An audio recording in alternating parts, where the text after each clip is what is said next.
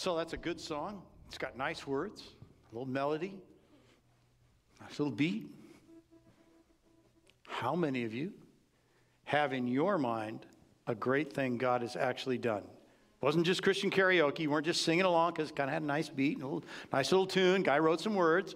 How many of you have a testimony in your own heart, your own mind? If I were to come and ask you, you could say, let me tell you about this moment, this time, this place. God did a great thing for me. Amen. You got that? Yeah. Yeah. God has done great things. Here's the cool thing. He's the same yesterday, today, and forever. Which means if he did great things here, he's going to do great things here. Because he doesn't change. So it's not like, whoa, man, he had a really good day, pulled off a couple of exciting things, got a little tired after that, and hasn't done much since. He's the same yesterday, today, and forever. So if he did great things here, he's going to do great things here. Which means you can rejoice over what he did, and you can declare by faith that you trust that he's going to do it again over here. Right? That's what this morning's about. Okay? Let's put our attention there. Father, we thank you that you are the same yesterday, today, and forever. I thank you that you are the one from whom all good things come, the God of lights, the source of every good gift. So we thank you for who you are. We thank you for what you've done in the past, and we're rejoicing that you have done great things. But we are also, with anticipation, looking forward to believe that you are going to do great things tomorrow like you did yesterday. So, God, this morning we celebrate you, who you are and all you've done and all we believe you're going to do. In your name we pray. Amen. Amen. Amen. Let's worship together.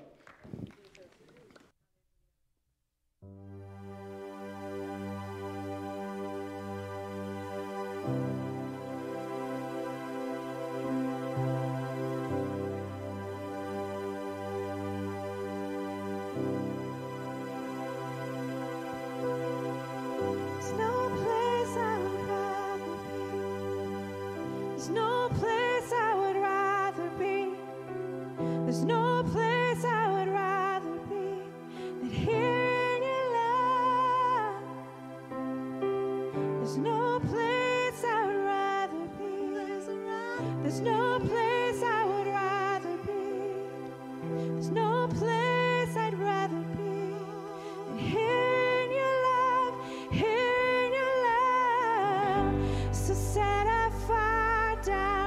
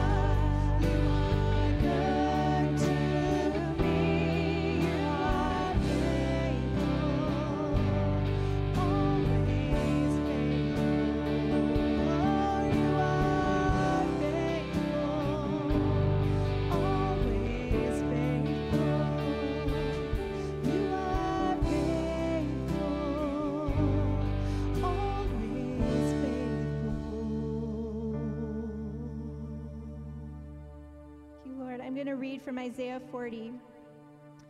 To whom will you compare me, or who is my equal, says the Holy One.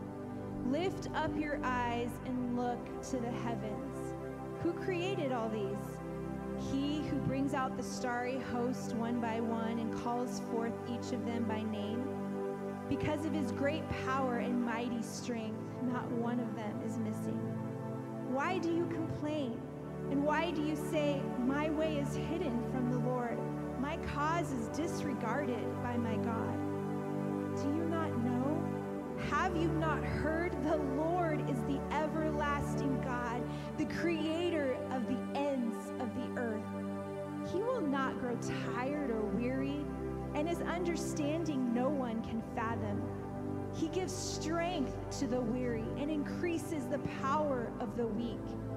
Even youths grow tired and weary, and young men stumble and fall. But those who hope in the Lord will renew their strength. They will soar on wings like eagles. They will run and not grow weary. They will walk and not be faint.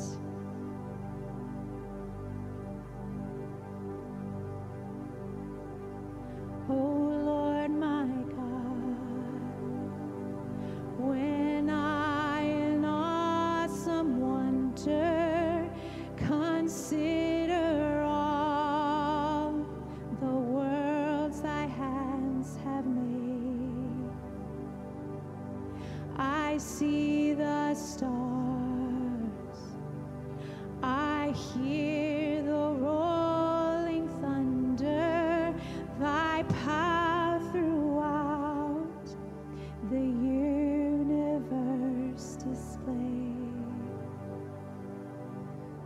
Then sings my soul, my Savior God, to thee. How great thou art, how great thou art. Then sings my soul, my Savior God, to thee. How great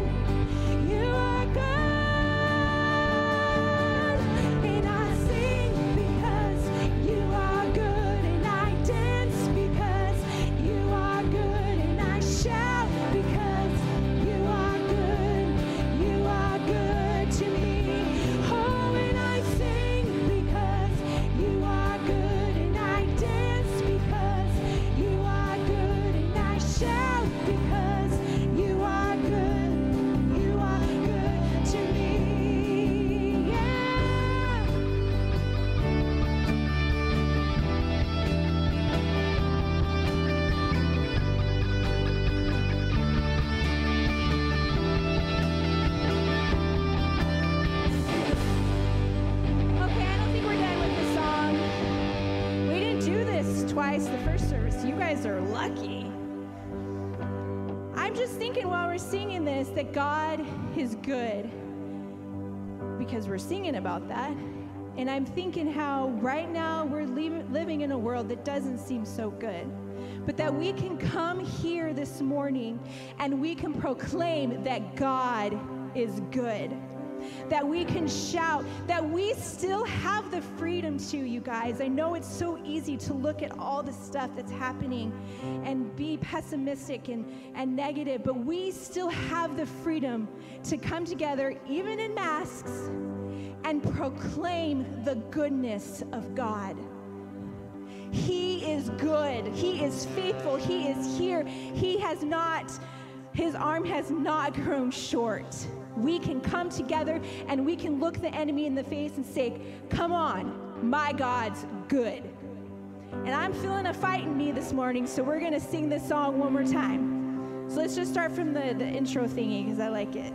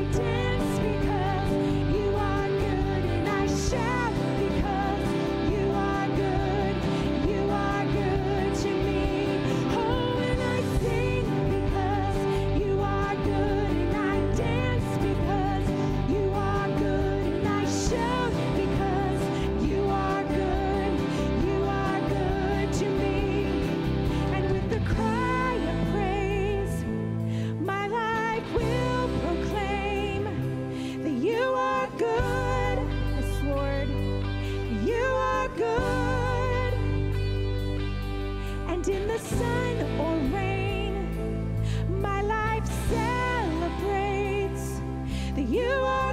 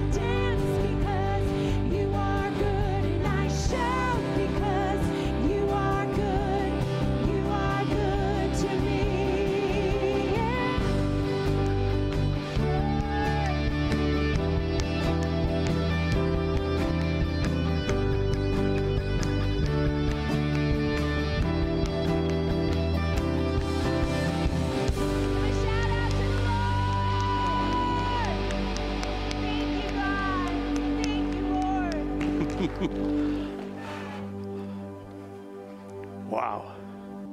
I know God is good. You know how I know that? Jack was clapping.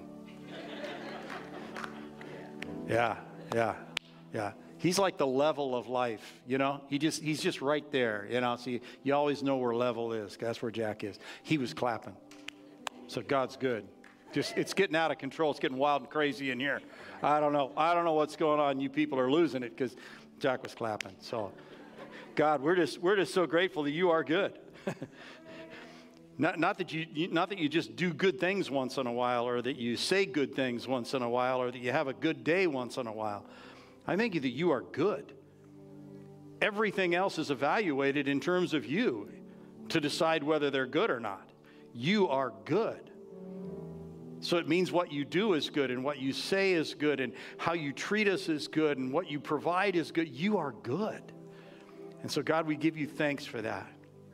That, as Casey said, in all of the crazy of this world, there is this consistent God who is good. And we say thanks for that. In your name we pray. Amen. Amen. Amen. Well, safely from a distance, look across the room, wave at somebody, and tell them God's good.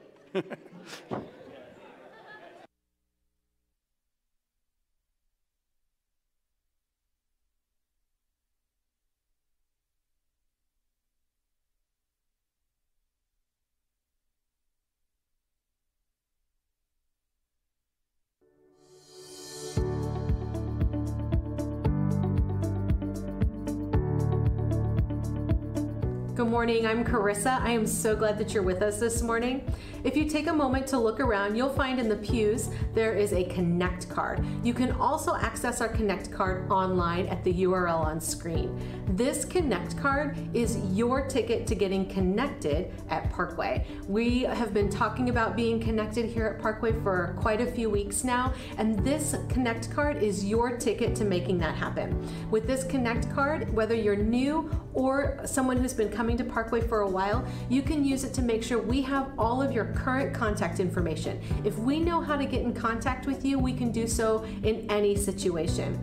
The Connect card is also a way that you can get more information about various ministries here at Parkway. So if you want to get your kids connected in youth or in the kids ministry, if you want to get connected with the women's group, or maybe you want to get connected as a family with a care group, this Connect card is going to be your ticket to doing that.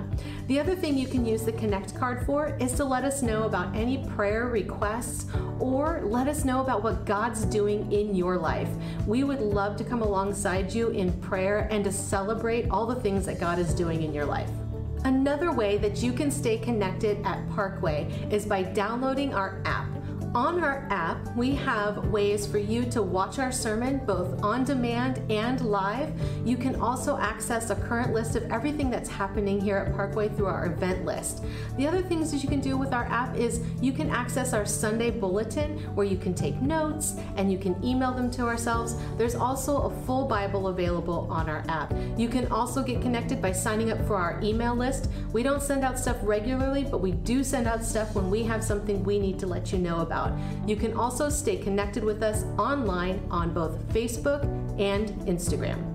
It's October, which means pumpkin spice season. It also means Pastor Appreciation Month. So if you would like to give a special offering for the Pastor Appreciation Fund, you can do that by writing Pastor Appreciation on the offering envelope on the memo line of your check, or if you give online, there's an option on the pull-down menu to select Pastor Appreciation.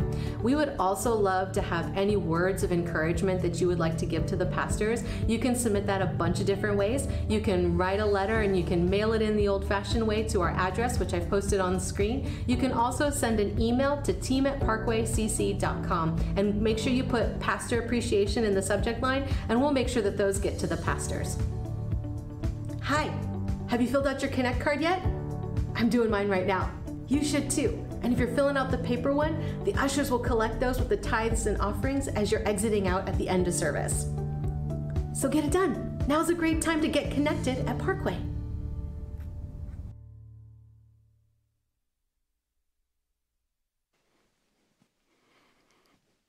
So you should be really happy that you were in this service, because the video didn't work in first service. So you now know what's going on. You have privileged insider information that all of those 9 o'clock people don't have. So, well, if you know any of them, maybe you should tell them what's going on, right? It would only be the nice thing to do, would be to let them know what's going on. So, hey, I have a special privilege this morning to introduce to you the Agnew family. So they are going to head up here, and we are going to get a chance to meet them. As I mentioned in first service, they just went down to the car dealership and said, what's the biggest car you have? We'll fill it. That's why there's 7 of them. There's a boatload. Well, at least a van full. Minivan full, something. I don't know. Anyway, this is Micah and Michelle. And in just a moment, Mike is going to introduce to you all the kids. He knows them better than I do. I'm still getting them all straight and figuring out which name goes with which one. So we're working our way through all of that and getting to know this big group of people. They're most recently are from Northeast Oregon. They were up in Enterprise and said, God, I don't want to do another winter in Enterprise. And God delivered them and moved them to Grants Pass, where they will not freeze to death this winter. They are our newest people on staff. So would you just help me to welcome them? We just want to say that we're glad they're here. We appreciate them being a part of our family and sharing with us. Micah is going to be providing some pastoral leadership in the area of our worship and our kind of our Sunday morning experience, and is going to be taking the lead with our development of new care groups and helping you connect in community. We've been talking about that for the last several weeks, and actually we'll for a couple of more, but anyway, he's going to be heading up that initiative along with some other odd jobs along the way, but those are going to be kind of the big things that he's doing. So Micah, maybe if you could introduce to us the rest of this crew. This is the crew.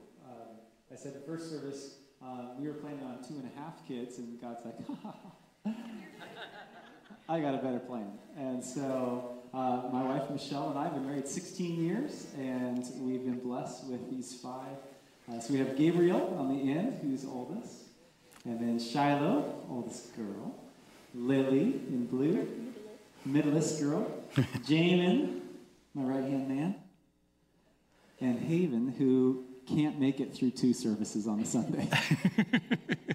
But it's a pleasure to be here. We're so excited at what God has for us. And seasons change, as we all got to see even this morning. That was neat to see the fog for the first time being Grants Pass residents. I guess it's kind of common around here, so that'll take me some getting used to. But, you know, in those seasons, God is always good, as we were singing. And so we're really excited to be a part of this season at Parkway. Great. I'm taking the mic. Look out. So one of the things that we experienced while we were in Enterprise is what it means to be the family of God. And Pastor Dennis is going to talk about it later, which I think is just so fitting. But we learned in our little town that was very much like Mayberry, if you're familiar with the Andy Griffith show, that we ended up with family that were friends. I love that new term, family, because they chose to be.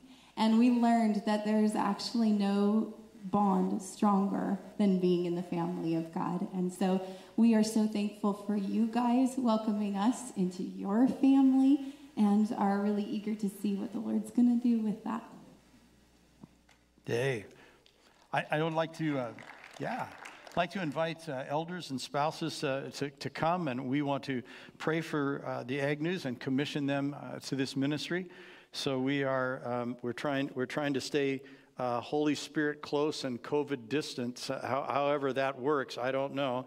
But Scripture talks about laying on of hands and prayer and ministry for people. And so we want the Holy Spirit to help them. We want the Holy Spirit not only to help them in terms of ministry and supernatural things, but also just they're in the middle of trying to get a house. And some of you that have gone through that whole process know that you got offers and counter offers and inspections and loans and a gazillion pages you have to sign. And I mean, there's just a lot of stuff, right? So we want the practical things to work. We want the supernatural things to work. And so we're going to pray in that way. Father, we thank you for the Agnew family. We thank you for bringing them here. We thank you, Father, for who you have made them to be, that here are 7 representations of you. Made in your image, designed by you, created by you, made special by you, who have gifts and talents, skills and abilities to enter into ministry with in terms of the family of God and to be ministered to by the rest of the family.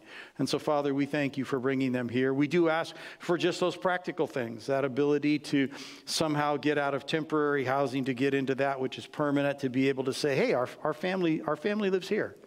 I just pray that you would give them that ability to find roots and to find a sense of permanency, a place of belonging, just physically to say this is our space. And so, God, we pray for that whole process. But we pray, Holy Spirit, that you would come and do supernatural things. We pray, dear God, that you would anoint them.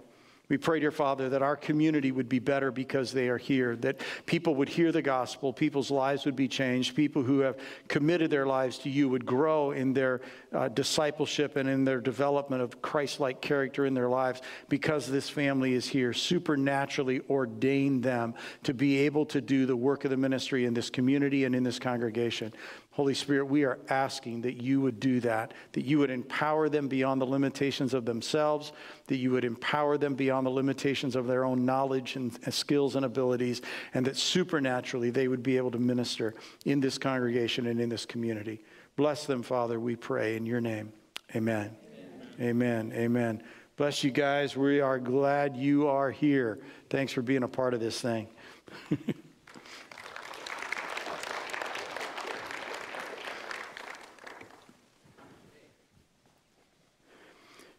So we want to kind of continue on in this series about being connected, and we want to go to a letter that's written by the Apostle Paul that is not as often read as some of his others. I think part of the reason for that is that it doesn't outline as well. Oh, I forgot middle school. I got all excited about what I was doing. Kylie's over there. She's trying to get the middle school kids' attention. If you are in middle school, you're headed that direction. Meet with Kylie. You're headed out and off over to the Hull Center. So bless you guys as you take off. See ya. Man, there's a bunch of them. We need to invite more adults to come to church. Now all the kids all left. We got space now. Oh, that's cool. I'm glad they're going. Where was I? Oh, yeah, 2 Corinthians. So we're going to read through some things in 2 Corinthians. As I said, not as often read as some others. I think part of that is because Bible teachers are notorious outliners. So they tend to take material and they outline it into little categories and subcategories, and you know, and they do all these diagrams and do sentences and stuff. And 2 Corinthians doesn't break down that way. It is much more of a personal kind of response from the Apostle Paul to some of the things that he's been going through. There are some very deep personal responses that are listed here and are explained here. And so because of that, it doesn't tend to be talked about as much as some of the others. But we want to go there. One of the reasons we want to go there is because I think for many of us, we have a picture of the Apostle Paul in our mind that is kind of like the hero in all of the great American Western novels. That the Apostle Paul is this rugged individual. You know, he gets on his horse. He's got his big hat. He's got his gun on his side. He's riding off into the sunset to go preach the gospel in the next town. And everywhere he goes, there's opposition. And he gets thrown in jail. He gets beaten up. He gets beaten up and thrown in jail. I mean, it's just, all this stuff is going on. And that he's kind of this rugged individual. And we kind of have this kind of American West view of the Apostle Paul. The problem with that is that that's not really who he is.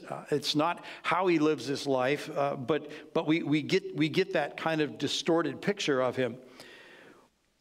For the Apostle Paul, the things that were deep in him were not only his call to be an apostle, and that's the picture that we most often respond to, but the other part that we see when we hear from his heart and we see his passions is this part of him that is so desirous of relationships. He wants to be connected with people. He laments when relationships are broken. He struggles over friendships that are strained or difficult. And that's a part of his life.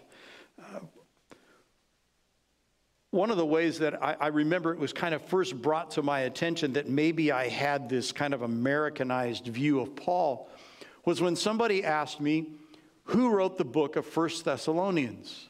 So some of you know the New Testament. You know, kind of, you've read through that. So if I were to ask you who wrote the book of 1 Thessalonians, the answer would typically be See, you're all freaked out. It's like middle school all over again. I don't want to say the wrong answer in class. I don't want to be embarrassed. You know, yeah. So it's sort of a trick question, but not really. Yeah, the typical answer. Who wrote the book of 1 Thessalonians? We say Paul. If you read the opening line of 1 Thessalonians, it says Paul, Silvanus, and Timothy. He didn't write it by himself. Now, I'm sure that the Apostle Paul probably had more influence over the content of that letter than anyone else. Like most of his letters, they were typically dictated to a secretary who would be taking down that letter and would be sending it. Paul, at the end, in his own hand, several times he notes that in the New Testament, he would scribble out a little note and he would sign it and he would say, hey, if you get a letter and it doesn't have this signature, it's not really from me. And so he would have that part at the end. But 1 Thessalonians was not just written by Paul. It was written by Paul, Silvanus, and Timothy. Paul was living together in community with these guys. One of the great struggles in Paul's life is what happens in his relationship with the church in Corinth. And that's why the letter that we know as 2 Corinthians has so much personal kind of content in it. It's because it started with some people who came in who decided that the Apostle Paul was not all that good a teacher and that what he had taught them needed to be improved. By improved, they said that it needed to be more Greek-like. The same way we would often take the gospel and say, well, I'd like the gospel to be a little more American. You know, there's some things in here about personal sacrifice. There's some things in here about simplicity. There's some things in here about denying yourself. I'm not really interested in that. I'm really kind of interested in living out the American dream, getting as much stuff as I can, basically being kind of a selfish person that people sort of get along with. But, you know, I just kind of want to be about me. And I'd like the gospel to be changed so that it endorses the lifestyle that I prefer. And that's what had happened in the church in Corinth. Some people came in and said, we prefer this lifestyle, what we've gotten used to in Greek culture. And Paul is preaching this gospel, and it kind of messes with our preferred lifestyle. And we'd like to kind of work our way back from that. And one of the things that really brought this to a head was one of the deacons is sleeping with his stepmom. And Paul's going, you know, even the pagans think that's weird. What are you people doing? But it was all part of their Greek culture that said, you know, the stuff you can touch, even like your own body, that's all icky stuff. That's all icky stuff. The spiritual stuff is all ethereal. It's lights and angels, and it's not really physical, and that's where all the good stuff is. So if you're like a Christian in your spirit somewhere, but you're sinning with your body, it doesn't really matter. Because the body doesn't count. That was very Greek philosophy. And they're trying to say, let's change the gospel that Paul brought into one we like better. In John, in one of his letters, those little tiny letters at the end of the New Testament, in one of those letters he said, we wanted to do some things while we were there, but we couldn't. We were kind of resisted by a guy by the name of Diotrephes, and he said, because he desired to be first. You ever been around somebody who desired to be first? That no matter what you were talking about, they had a better story than the one you just heard? They were constantly one-upping everybody in the room. And when the group was trying to make a decision, they were insistent that the decision that was made was the one they wanted made. As long as we're going where I want to go and doing what I want to do, I think the whole group ought to go along with it because I desire to be first. You ever know anybody like that? Some people had moved into the church in Corinth and they desired to be first. And they begin to bring accusations against Paul. Some of them were pretty personal and pretty petty. I mean, one of the things they said about Paul is he's not much to look at. Not much to look at. In his letter to the Thessalonians, he talks about this eye condition that he has and that it's uncomfortable for other people. And he doesn't describe it in medical terms. We don't know what it was, but the people in Corinth had kind of picked up on that. He's not all that good looking, you know? I don't know. And then they said, you know what? He doesn't talk all that well. He doesn't talk all that well.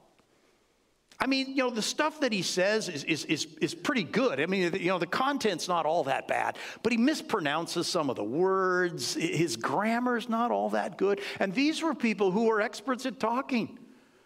I mean, they would gather together in what they called the agora, or the marketplace, and these philosophers, traveling philosophers, would stand up to get paid to say whatever it was they thought they needed to say, and they'd have competitions between each other. One guy'd get up, and he'd wax eloquent about something, and then the next guy would get up, and he'd say something, and he'd go, oh, let me refute what that other guy just said. And then these people were used to listening to these people. You could even get a degree in talking. You could get a degree in talking. And so Paul is writing to the church in Corinth, and he's saying, I wanted to send a letter to all of my Christian friends, but I couldn't. I had to write to you as if you were merely human. And I know that you're merely human because you have all these divisions. And he said, some of you are going, well, I'm following Paul. Paul's the guy that founded this church. He's the one that brought the gospel to Corinth. He's the guy. He's my guy. Yeah, I know. He doesn't look all that good. He doesn't talk all that, but I'm with him. And other people were going, no, no, no, no. I'm with Apollos. Apollos was a lawyer who had come to Christian faith in Egypt and was now traveling as a Christian teacher. When it says that he was a lawyer, he actually had a degree in what was known as rhetoric. He had a PhD in talking. That's what the guy had. And so some of them were going, nah, you know, that Paul, he doesn't look good. He kind of stumbles over his words. I'm not that excited about him. But this Apollos guy, he's polished. He's got a PhD in talking. That's my guy. I'm going to follow him. And then I love this group. We just follow Jesus. We're just so spiritual. We don't need teachers. We don't need Paul. We don't need Apollos. We just follow Jesus. Bless your heart. Yeah. Paul's going, what is going? What's happened?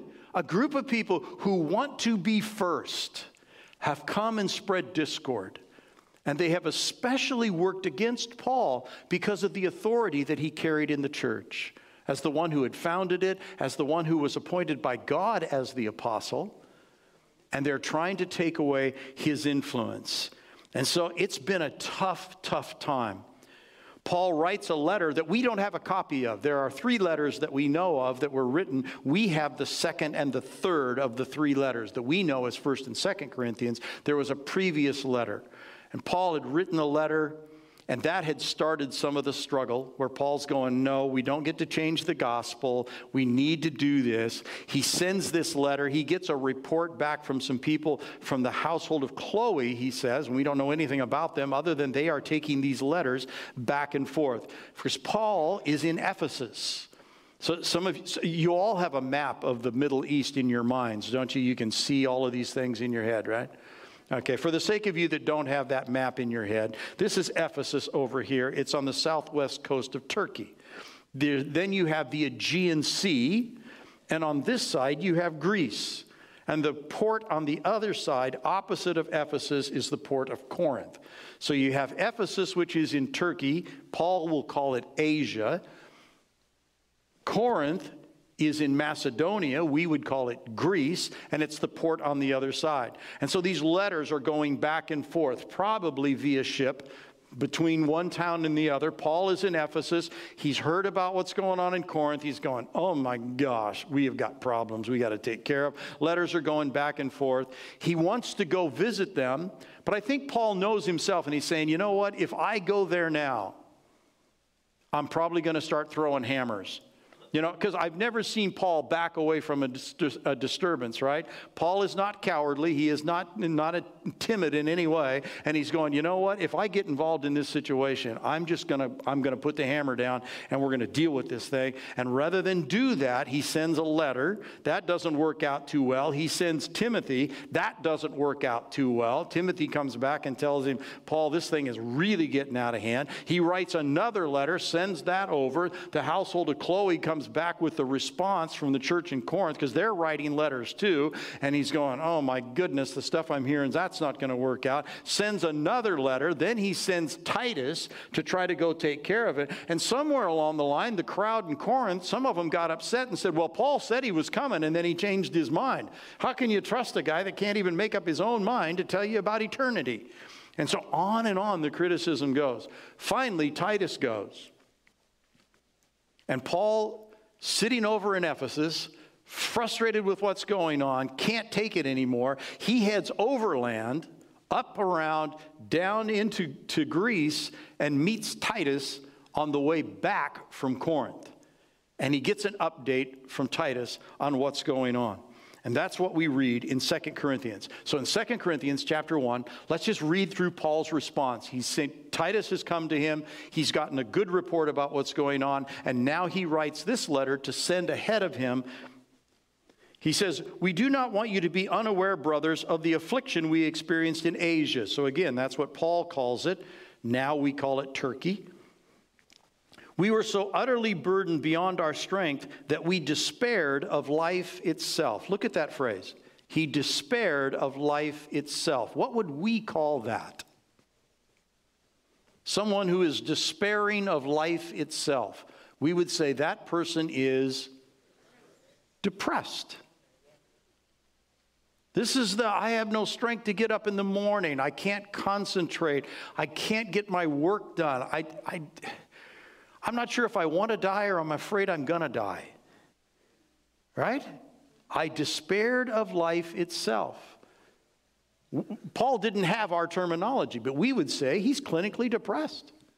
Why? Because of the pressure, because of the broken relationship, because of the struggle that's happening in the church in Corinth, not to mention all the stuff he's facing in Ephesus with Alexander the coppersmith and the riots that are happening there. Paul's experiencing all of this, and he's depressed. He says, "Indeed, we felt that we had received the sentence of death. But that was to make us rely not on ourselves, but on God who raises the dead." Here's Paul's answer.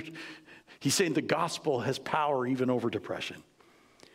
He said, "He delivered us from such deadly peril, and he will deliver us. On him we have set our hope that he will deliver us again. And you also must help us by prayer, so that many will give thanks on our behalf for the blessing granted us through the prayers of many." And a couple chapters later, in chapter 7, Paul circles back around to this personal description of what he had been going through. And in 2 Corinthians chapter 7, verse 2, he says, "Make room in your hearts for us." That has nothing to do with the accuracy of the gospel. It has nothing to do with understanding the Old Testament prophets. This is relational. This is the I don't like being separated from the people I feel that I belong to. Make room for us in our hearts. We've wronged no one. We've corrupted no one. We've taken advantage of no one. "I do not say this to condemn you, for I said before that you are in our hearts, and to die together or to live together. I am acting with great boldness toward you." He's talking about that letter where he said, I had to say some things. There was too much at stake. "But I have great pride in you. I am filled with comfort. In all our affliction, I am overflowing with joy." He goes on to describe what has changed for him. He says, "For even when we came into Macedonia," remember he's in Ephesus, he's in Asia, he's going up and around the Aegean Sea, overland, he's coming down into what we know as Greece. "When I came into Macedonia, our bodies had no rest, even there. We were afflicted at every turn. We were fighting without, and we had fear within." He's saying the circumstances were difficult, but this was an internal struggle. I was struggling with what was happening. "But God who comforts the downcast," might we say depressed? "But God who comforts the downcast comforted us," look at how, "by the coming of Titus, and not just by his coming." In other words, not just I was by myself and my friend showed up and so now my friend is here and I feel better. He said it wasn't just that. He was glad to see Titus, but it wasn't just that. "But it was also by the comfort with which he was comforted by you, as he told us of your longing, your mourning, your zeal for me, so that we rejoice still more." It's the renewing of relationship with the church in Corinth that is bringing him encouragement and comfort. It's coming from his friend, and he enjoys seeing Titus, but it's what he hears from Titus that blesses him most. "For even if I made you grieve with my letter, I do not regret it, though I did regret it." Do you understand that struggle? He's saying, you're my friends. I care about you dearly. I hated the fact that I had to write this letter to confront you, but I needed to confront you because of what was at stake. You're too important for me not to say something. I mean, honestly, as much as we don't like it at the time, aren't you glad you have some friends that tell you what you need to hear? And Paul's saying, I didn't want to write the hard letter, and I regretted it, but now I don't regret it. Well, I don't regret it because it led to change. You looked at it and went, yeah, he's right. And you made changes. I see that the letter grieved you, though only for a while. As it is, I rejoice, not because you were grieved, but because you were grieved into repenting. Positive change came out of this. You didn't just read my letter and go, well, who's that fooey old Paul to tell us how to live and what to do? I'm not going to listen to his letter, and he can't tell me. I'm just going to keep doing what I... He said, no. You took the letter and it was hard, but you read it and you got it and you changed what you were doing. You felt godly grief, and so you suffered no loss through us. Why? Because godly grief produces a repentance that leads to salvation without regret, whereas worldly grief produces death. That's what you get when the devil gets in your face and says, hey, you're such a loser. You've made another mistake. It's just like all the other mistakes you've made. You're going to keep making mistakes for the rest of your life. You're worthless. You might as well quit and give up now. He says that's worldly grief, that condemnation. Very different from when the Holy Spirit comes and says, hey, really proud of where you are and what you've done and the ways that you've changed. But you know what, Weber? This place in your life needs to be fixed. This isn't adequate anymore. It's time for you to grow up past this. You know, this thing that you've been excusing, this thing you've been letting yourself get away with, no more. We're going to stop that now. We're going to stop that now. The Holy Spirit doesn't condemn you. He brings up an issue, and he gets it fixed. Paul brought up an issue, and they didn't take it as condemnation. They took it as direction for change, and they repented and did better. Paul's saying that's a good thing. That's a good process. He says, we see what eagerness this godly grief has produced in you, but also what eagerness to clear yourselves, what indignation, what fear, what longing, what zeal. At every point you have proved yourself innocent in the matter. So although I wrote to you, it was not for the sake of the one who did the wrong, nor for the sake of the one who suffered the wrong, but in order that your earnestness for us might be revealed to you in the sight of God. Look at that sentence. Paul said, I wrote that letter, and I dealt with a very specific issue. Everybody knew who that guy was who was living with his stepmom. Everybody knew. And he said, I didn't write for his sake. I didn't write for her sake. I didn't write because of how it brought confusion into their family. I wrote that so that you and I could get back on the same page. He said, it was more important to me to restore the relationship than it was even to fix the problem. That's a powerful statement, isn't it? Yes, it is. Agree with Didi. It was a powerful statement. I think as you read these passages, you can feel with me the anguish that Paul felt and the very real threat that he experienced from being disconnected from the people that he loved.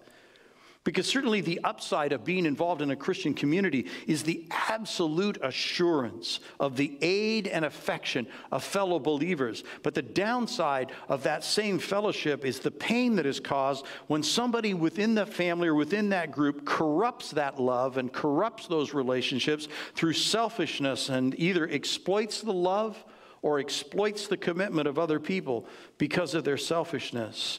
Those people who would choose to abandon their commitments.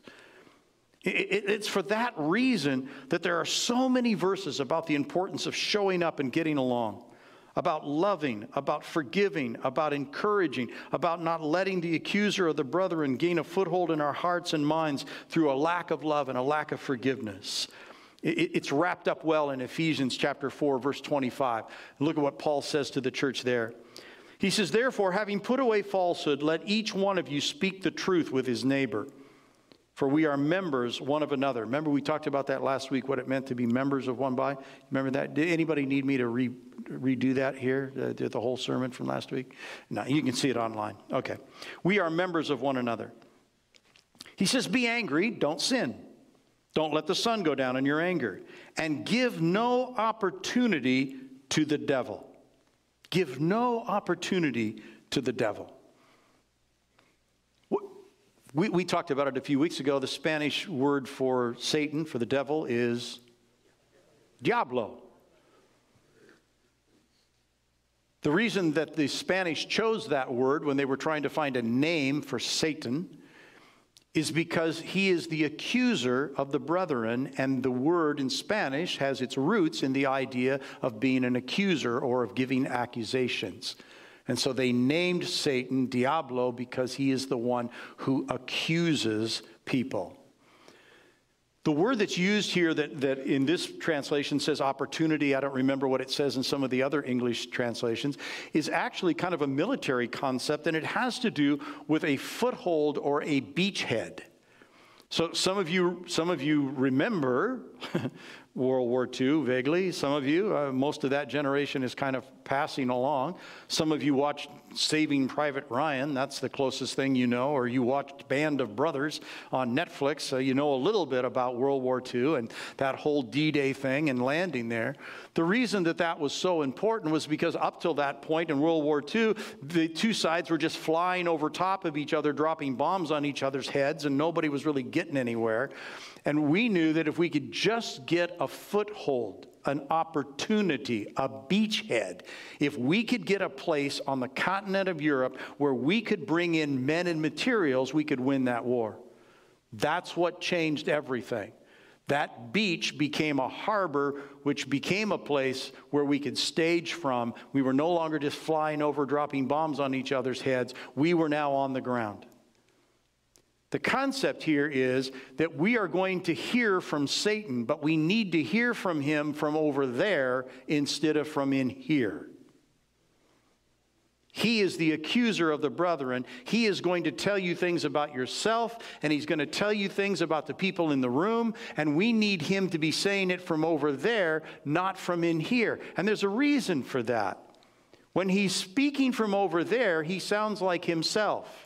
When he's speaking from in here, he sounds like you. It's familiar. It's what you're used to.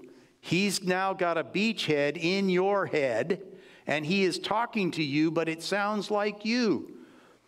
So let me ask you this. Do you have any wrong opinions? Do you have any wrong opinions? I mean, you have opinions about everything. Do you have any wrong opinions? No, you don't have any wrong opinions. If you had a wrong opinion, you'd change it, and then you'd be right again. You don't have wrong opinions. I say that sometimes, and people get all freaked out. I tell them, I don't have any wrong opinions. All of my opinions are correct. And they go, well, that's just arrogant. I said, you're exactly the same as me. You think all of your opinions are correct. That's why you have them. If you, I mean, how many people are going to, oh, I know this is wrong, but I'm going to make it my opinion anyway. You don't do that. You're convinced that all of your opinions are correct about everything, even things you don't know anything about. You're convinced all of your opinions are correct. Do you see the danger of what it's like to have the accuser of the brethren start sounding like your own opinions? You're suddenly going to believe that he's correct because it sounds like you. If he's over there, it sounds like him. And you can go, Satan, get away from me. I don't want to hear your opinion about me. I don't want to hear your opinion about Dave. I don't want to hear your opinion about Didi. It doesn't make any difference what you think. You're a liar, the father of all lies. You're the accuser of the brethren. But when I, through resentment or my anger or my bitterness or my immaturity or whatever it is, allow him a beachhead, now it sounds like, well, that's my opinion of Dave, and my opinions are all correct. And suddenly I'm agreeing with the accuser of the brethren because it sounds like me. Paul says, Give no opportunity, foothold, beachhead to the devil. He gives some other practical advice. He says, well, if you used to be a thief, stop that. Go get a real job, do honest work with your own hands so that you'll have something to share with anyone in need. We've all done that, right? We looked at somebody and said, if they spent half as much time working on a real job as they do try to be a criminal, they'd be a millionaire, right? I mean, and Paul's saying that to these thieves. He's saying, hey, if that's how you made your living in the past, stop it. Get a real job, be charitable, share with other people. Let no corrupting talk come out of your mouth. That opinion that Diablo puts in your head that now has to be expressed because you're always right. Let no corrupting talk come out of your mouth, but only such as is good for building up as it fits the occasion, that may give grace to those who hear. What is grace? Grace is what you need and don't deserve. He said, when you speak, you should be giving people what they need, not what they deserve. That was good. Yeah, okay. And do not grieve the Holy Spirit of God, by whom you were sealed for the day of redemption. Let all bitterness, wrath, anger, clamor, slander be put away from you, along with all malice. Why? Because that's what the Diablo does. Be kind to one another, tenderhearted, forgiving one another as God in Christ forgave you. You see, we all need this community of people in our life, what my son calls his tribe. We need a group of people who have simply chosen to do life together. That choice is not based on the fact that everyone agrees on everything, but they have agreed to be there for one another. You're not going to agree on everything, but you do agree to be there for one another. Nobody in the group is trying to sell the group anything. We've all experienced that, right? Hey, I got this wonderful thing for you, and you should buy this. And by the way, not only should you buy this, but you should sign up so that you can sell it too. And then you just let me know how much of it you want, and I will get it for you, and you and I will both be rich. Don't treat your tribe like that. Nobody's trying to sell the group anything. Nobody's trying to control the group. Nobody's saying, I have to be first. My opinion has to win. The way I want to do it is the way it has to be done. Nobody's saying that. Nobody has to control the group. They've just chosen to submit to one another, to show up and to behave when they get there. And everyone in the group has permission to need the group to help them through tough stuff. But nobody in the group gets to be the needy person every time.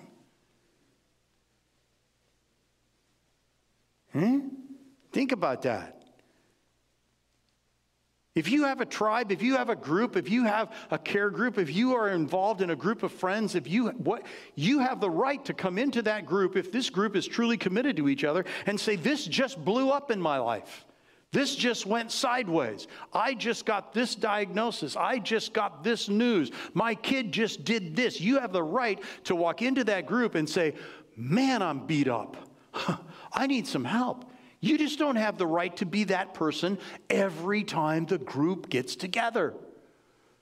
If you have experienced some sort of brokenness that is a part of your life every day continually, you need Jesus to heal you from that so you can be a part of a group. You cannot be going to the group and sucking from them all of the kind of help that you think you need to get through the day. When that help's got to come from Jesus. You cannot impose that brokenness on them. Mutuality is not consuming other people to address the brokenness in your life that Jesus needs to heal. You let Jesus heal the brokenness. You join the group and you say, hey, today's my tough day. And tomorrow is your tough day. And that's the time for me to shut up and pray for you. It's not about me every time we get together. There's mutuality. Proverbs makes this observation. Proverbs is the book that is not the book of promises. This is not the way things always are. This is not magic formulas. This is the way things generally are, and they are the way things should be. So the most famous proverb in the world is, where there is smoke, there is fire. That proverb, not even in the Bible, that proverb is the most well-known proverb in the world. It comes out of almost every language group on the planet. Hey, where there's smoke, there's fire. Except when there's smoke and there isn't fire. And then it's not. Because sometimes you get smoke and it's not really a fire. It's just smoking. Just smoke, no fire, just smoke. Proverbs are the way things normally are. They're the way we would like them to be, not the way they always are going to be. And so in Proverbs chapter 27, the author of Proverbs makes this observation. He says, do not forsake your friend or your father's friend. Do not go to your brother's house in the day of calamity. It is better to have a neighbor or a friend who is near than it is to have a brother who is far away. So there's a couple things that come out of this verse. First is this idea of heritage. We'll talk about that in a minute. And the other is talking about not abandoning the friends and the relationships and the people that are close in your life. Friendship involves this mutual commitment to be there for one another. As we said, it doesn't imply matching. It does not imply even equal investment. It's just a sense of mutuality. When a group of friends get together, not everybody can invest the same into the group. When the group gets together, quite often you meet at somebody's house because somebody has a bigger house than everybody else in the group. You can't expect, well, if you're going to be a part of our group, you have to have a house that has a minimum square footage of... You don't do those kinds of things. You just say, hey, these people got lucky. They inherited it. They worked hard and earned it. Whatever it is, they got this house. It works. We're all going to meet over there. And not everybody has to provide a place for us to meet. We don't have to all be equal. We don't have to all make the same investment. And when we get together, you know what? That person over there tends to talk to us about Bible verses because they know more about them than anybody else. And when the group decides they want to sing a song, we let that person lead. And we do that on purpose because we don't want that guy over there leading the song.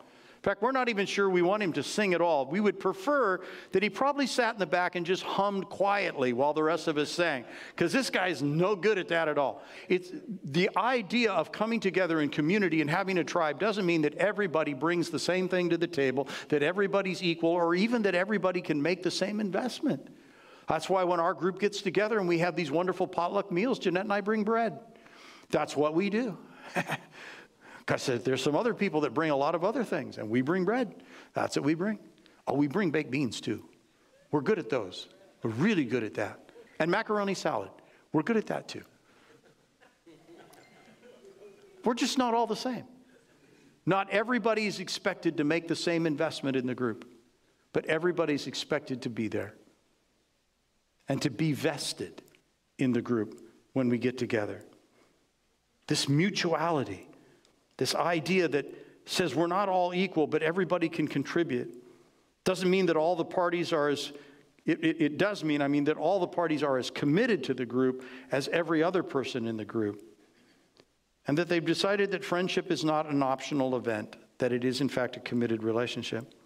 And the second idea is this idea of the heritage of friendship. Not only are we instructed not to abandon our friends, we are to give honor to the friends of our Father. It speaks of this generational connectedness. And I realize that some of you don't have that. You don't have generations of people that you're connected to. Your family hasn't connected across generational lines with other people. Some of you have the blessing of that. But I will tell you, if you do not have that kind of heritage, you can create it. You can decide that it starts with you. You can make that happen. Because of the structure of the family that I came out of, our family kind of sat off to the side. We didn't live where the bulk of the rest of the family, on both my mom's side and my dad's side, the bulk of them lived someplace else. Most of them were engaged in careers that were different from ours. A lot of the family were alcoholics / loggers. And not that loggers are alcoholics or that alcoholics are loggers. It's just that's kind of what they were. And our family had taken a different path and was kind of on a different walk. And so the people that became my heritage were friends. They weren't the people that I was necessarily related to by birth. They were friends. My family began to create a different heritage. And when Jeanette and I put our family together, her family was from one state and my family was from another, and we got together, and then God said, I need you to go here, and I want you to work in this community, and it was separate from most of our family, and so friends became heritage for us. And so I'll tell you that at my youngest son's wedding, a guy by the name of Fred Hull, he was in first service. He is close to the age of my father. Fred Hull was in my youngest son's wedding as one of the groomsmen. Why? Because that family became part of our family's heritage. We chose to do life together. We chose to be there for each other. And I'll tell you that in some aspects, I didn't have much to contribute. Fred's one of those guys that's got at least three of everything. You know, there's the original one that he got, and then there was the new one they came out with that was better than the one that he already had. And then there was the backup that was better than the other. You get it? He's one of those guys. He's got all the stuff. Fred has never borrowed a tool from me in my life. I have borrowed tools from him continually. We don't bring the same thing to the relationship, but we're both committed to each other. And that became a heritage that Proverbs says, don't abandon your friend, don't abandon the friend of your father. Because I need you to know that it's better off to have a friend next door than it is to have a brother far away. Which loops us all the way back to this concept that we talked about last week, and that is the next time something goes sideways in your life, who are your people and where are they going to be? Do you know who they are? Do you have a tribe of people to whom you are committed? Not because you all agree, not because you all vote the same, not because you all drive the same kind of car, not because you all have the same lifestyle and you all have a garden in the backyard. No. Who are the people you just said, we're going to be here for each other because together is better than alone? And when things go sideways, I know those people are there for me, and those people know that I'm there for them. And somehow, that guy's grandpa ends up in your kid's wedding because you're together. It's just the way it works. Do you know who those people are? Have you found those connections? And are you willing to do the work necessary? Because let's face it, relationships take time, and they take effort. I remember when it dawned on me how hard my friends were having to work. I mean, there was a long time when I thought it was a pretty cool deal to be my friend. I thought, you know, lucky you. We're friends. You know? I'm a pretty nice guy. I can usually hold my own in most conversations. I have intelligent insights. I'm fairly well read.